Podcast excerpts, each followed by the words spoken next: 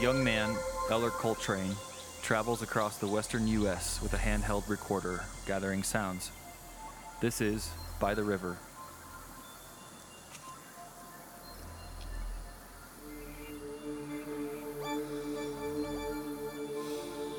Episode 2. Eller continues talking with friends in Austin before setting out on his journey.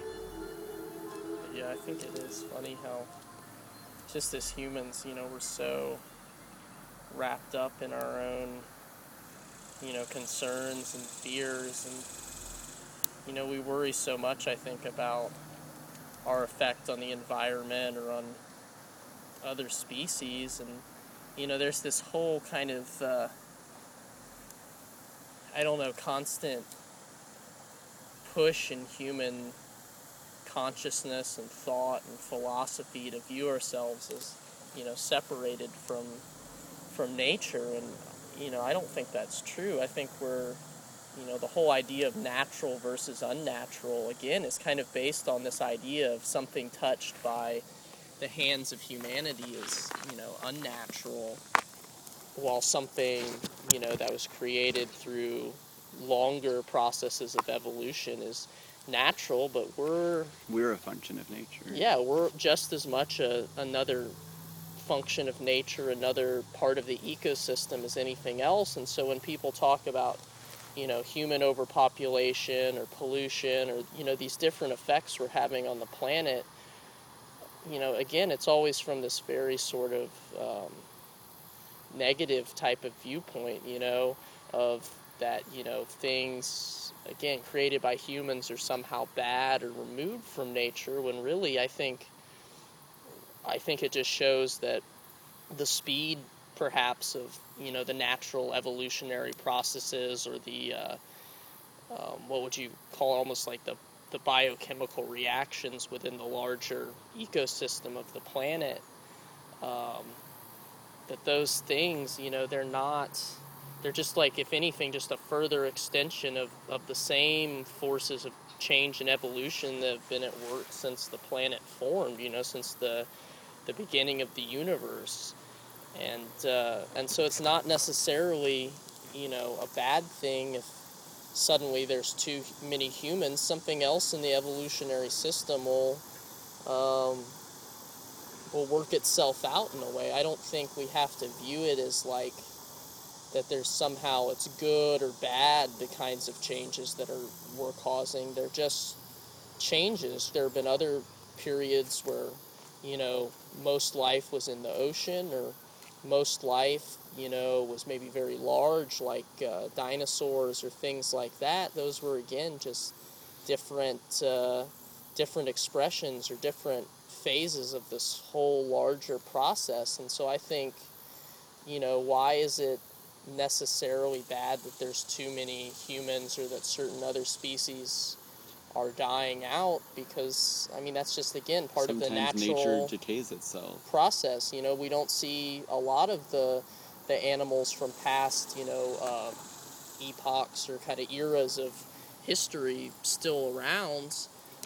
They had their influence and led other things to keep evolving, and so humans may be the same sort of way. Perhaps, you know, we are catalyzing, you know, through our actions, kind of the future evolution of the planet by pushing out, you know, maybe specific species, or perhaps by overpopulating will allow other species like bacteria or viruses to evolve through us. You know, you can almost view our technology perhaps as, again, another almost species that's evolving out of a new form of consciousness that we've created. And so that's the interesting thing, is I think it's less, as a lot of people view it, as some sort of, you know, unnatural negative hand of humanity kind of stirring up the evolutionary pod. If anything, I think it's the same forces of evolution are just now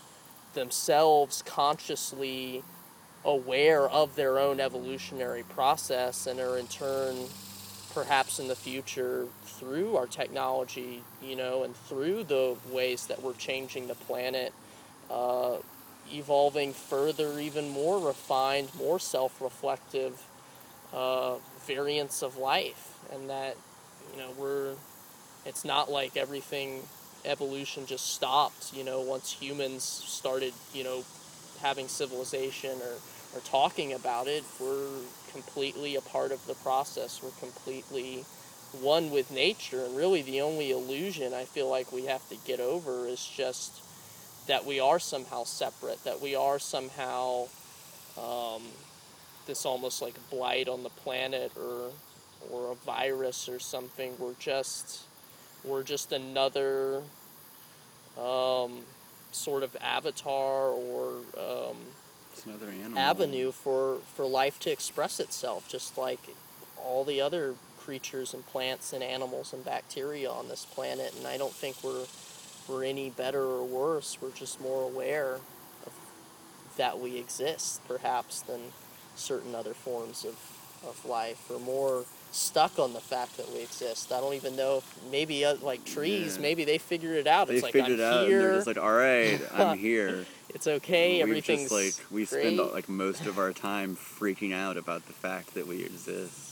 Most other animals don't even think about that they, or at least we don't know for sure, but it seems like they don't think about that they have, you know, some kind of a separate entity or existence. They're so one with their instincts, with the environmental data they're getting through their perceptions and their sensory systems, that they don't even really question, you know, their role in things. And we have the ability, which I think is both a blessing and a curse, to look at ourselves from this kind of outside, self-reflective, you know, almost viewing ourselves objectively sort of viewpoint. You know, we can say, oh my God, I exist, I'm, you know, able to do all these things, and question it all. And well, I think that's like led us to, you know, create and to think about a lot of beautiful things. At the same time, in some ways it holds us back, that we do still feel this sense of separateness or imperfection, while the rest of nature is just... Well, yeah, I feel like, I mean, it's like, that's the thing about consciousness, is that it's like, it is like the awareness of reality implies something like some plane or space outside of reality, which reality is within, which would allow you to observe that reality exists, you know. And it's like, without some other place that you could be to observe reality, there would be no way to know it's there. And it's like, that's what consciousness is. It's just like that. But it's also not, because it's made of physical reality. But well, yeah, it's somehow both. These parts, these working parts, have generated, you know, something outside of ourselves and outside of our physical reality. Yeah, I mean, I think it's like there's almost this kind of duality, or this dual layer of that, you know. We're both aware of, you know, ourselves, and but by doing that, by being aware of ourselves, we suddenly, I guess, kind of lose sight of the fact that we're still one with the rest of nature. We're one with the rest of existence, but somehow through, you know, almost that kind of separate, two-layered sort of consciousness you have to have, I guess, to be self-aware and to realize that you are a part of a larger whole. It's like you almost have to separate yourself to have that awareness of oneness. And that's kind of one of the weird ironies. Well, it's like, without that, it's not you being a part of the whole, it just is the whole. Yeah, I guess that's true. You're right. There's no separate identity in there anymore. Yeah. It's not even parts, it just is. But then you add that, the individual consciousness, the personality, and it's just... And we're so freaked out about it that we made these machines to, like, mimic our curse. Yeah, it is funny how that's, like, again, another kind of, like, basic human drive, is to somehow almost create something else like ourselves, since we find ourselves kind of the only beings, you know, with this weird sort of both awareness that they're part of a whole and yet this separation from the whole. And so we have this whole kind of, you know, strange complex almost of just like questioning ourselves and questioning our purpose, instead of, you know, realizing what our perspective allows us is to yes, be aware of like of the possibility of wholeness, but also to, you know, kind of return to that and be centered to that.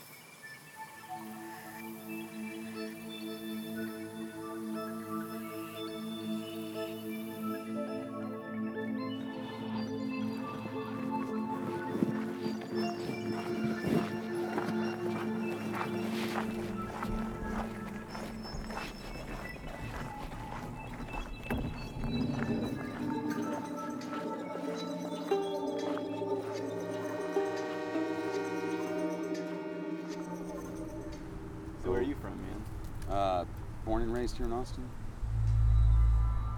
What? One of 13 along with you left? Right. Barely a handful.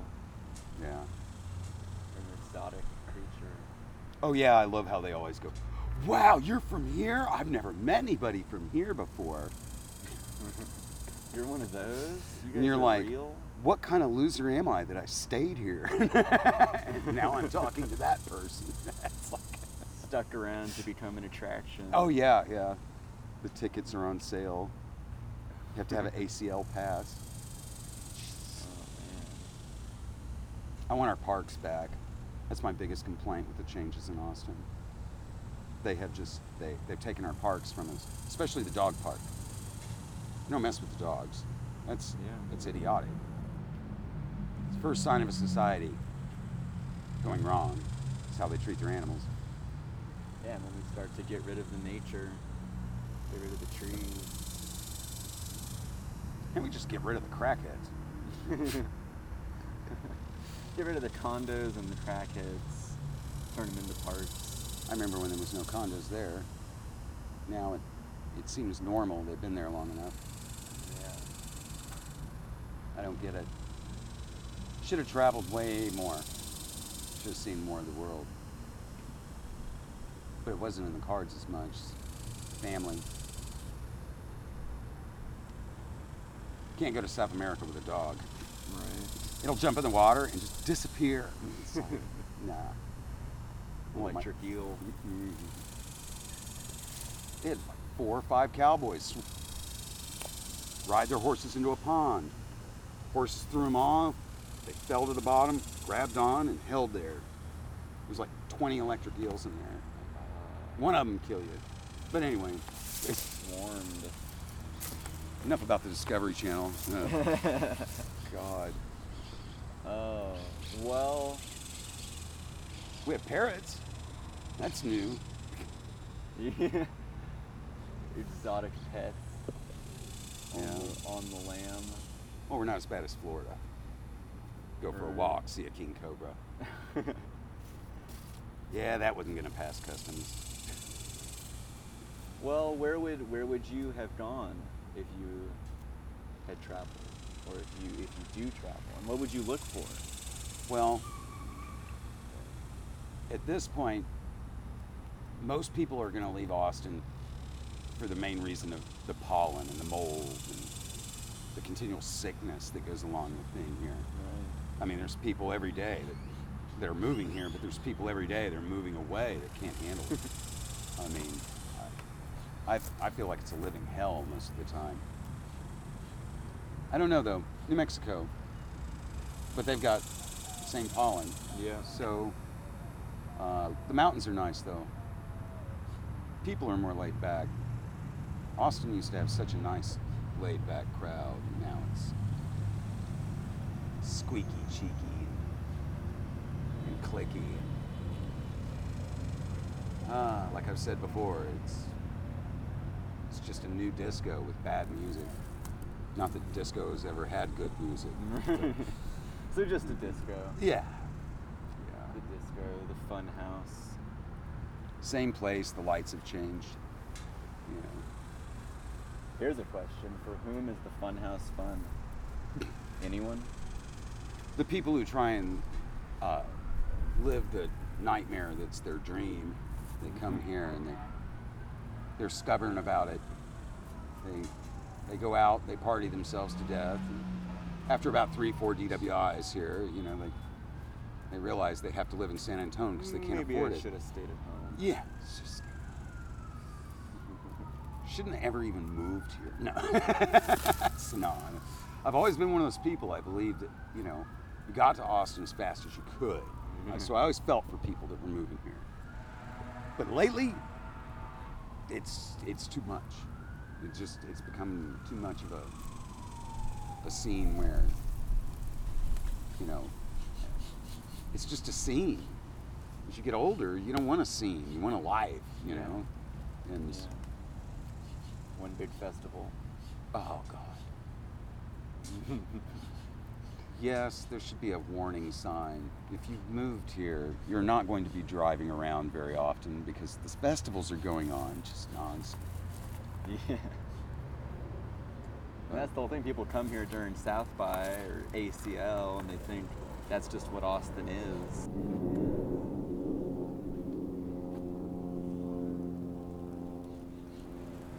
So where are you planning on traveling? Right now? First to El Paso. I'm so sorry. Actually, it's not that bad. I've never been there. I'm very interested. There's no crime in El Paso. That's where all the drug lords' kids go to school. Right. So, yeah, if you do any crimes, you just disappear. Like, I mean, like, it's like, oh, he shouldn't have done that, you know. Like, protected.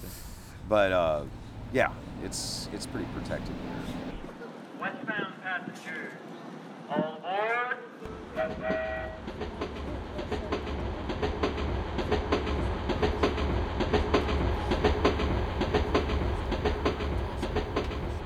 I can remember of the dream is that the earnest celebrity relative of a young man killed in a snowball fight, rather killed when hit in the head by a large rock packed in snow, is campaigning hard against snowball fights, struggling against the odds to raise awareness while also promoting her next movie. A charming picture called Snowman's Folly, about an ill-fated, big-hearted snowman who must get a quirky celebrity girlfriend in order to break the spell he is under and not melt into a puddle when winter ends. I really believe in this movie, she tastily confides, and I really believe in myself and my dead relative. But snowball fights are fun, somebody offers. And besides, you live in Southern California. The eager celebrity relative loses herself and throws a rock hard at the head of her antagonist, dropping him with a direct strike to the temple. How fun was that, she demands. As we get beyond North Yard, which is the next rail yard we'll go through, in the meantime, we're going to stand here and wait until we get the next signal.